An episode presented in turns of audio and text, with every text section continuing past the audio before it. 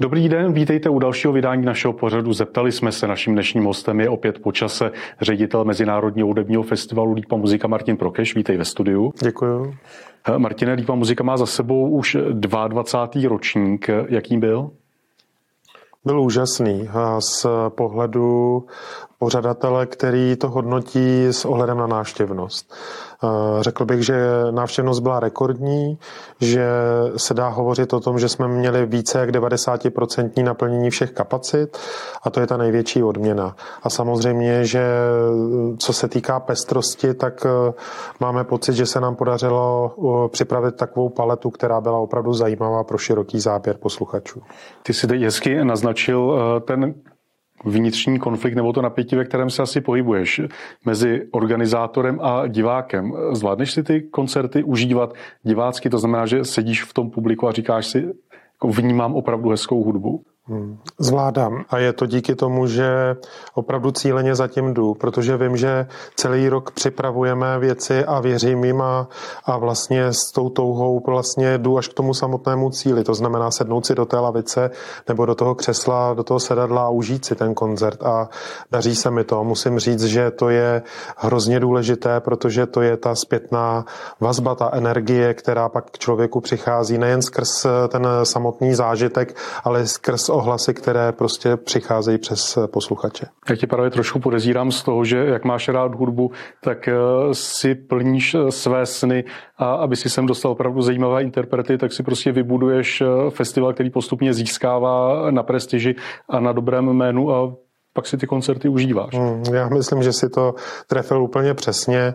Uh, jsem z těch šťastných lidí, který uh, má vždycky naprofilovaný nějaký sen a ten se pak stává skutečností. Takže a vlastně takhle vzniká každý rok. Uh, s dramaturgickou radou vlastně sedíme, hovoříme o tom, co by bylo hezké, tak ten sen se vlastně poprvé napíše na papír nebo se vysloví a vlastně ta roční příprava, ta cesta k tomu pak vlastně promění ten sen ve skutečnost a to je moc, moc fajn.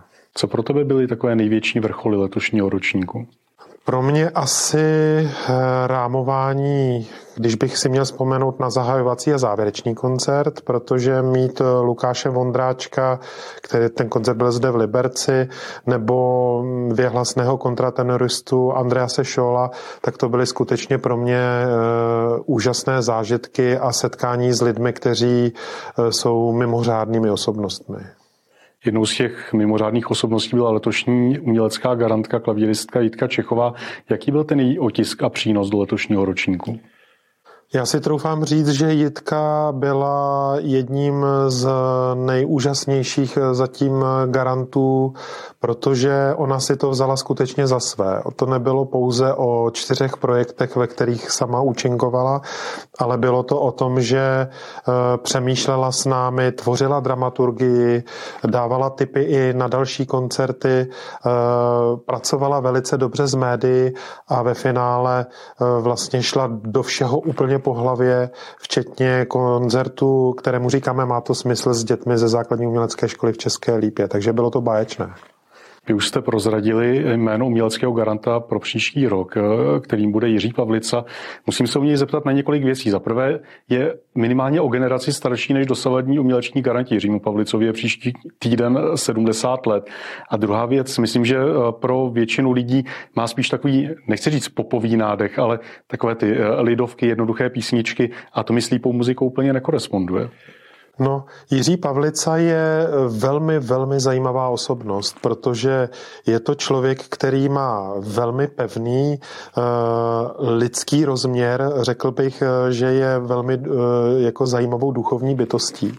Je to člověk, který velmi přemýšlí a je právě tak jako zajímavě na pomezí. Jo? Lidé, lidé ho samozřejmě znají z folkloru, i z toho, co dělá vlastně Hradišťan celoživotně, ale už ne tolik lidí ví o tom, že on píše píše, on je také hudebním skladatelem, píše klasickou hudbu, napsal celou řadu nádherných věcí a my jsme se rozhodli vlastně eh, nominovat tohoto člověka právě proto, že stojí na obou březích a má obrovský přesah a vzhledem k jeho obrovské popularitě eh, věříme, že může lípě muzice také, také zprostředkovat zase kontakt s lidmi, kteří by třeba o nás eh, za normálních okolností nevěděli.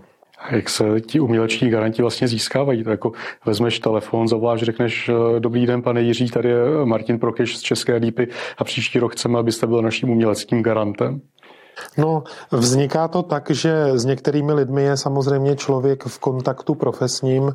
Já jako zpěvák mám eh, tu příležitost být jako součástí různých projektů, takže k těm lidem mám blíž ale samozřejmě ve chvíli, kdy eh, se s, s, s daným umělcem neznáš, tak eh, ten první kontakt je přes telefon a pak zkrátka je otázka, jestli při té první schůzce to přeskočí či nikoliv. Přeskočilo tedy? Zdá se, že jo.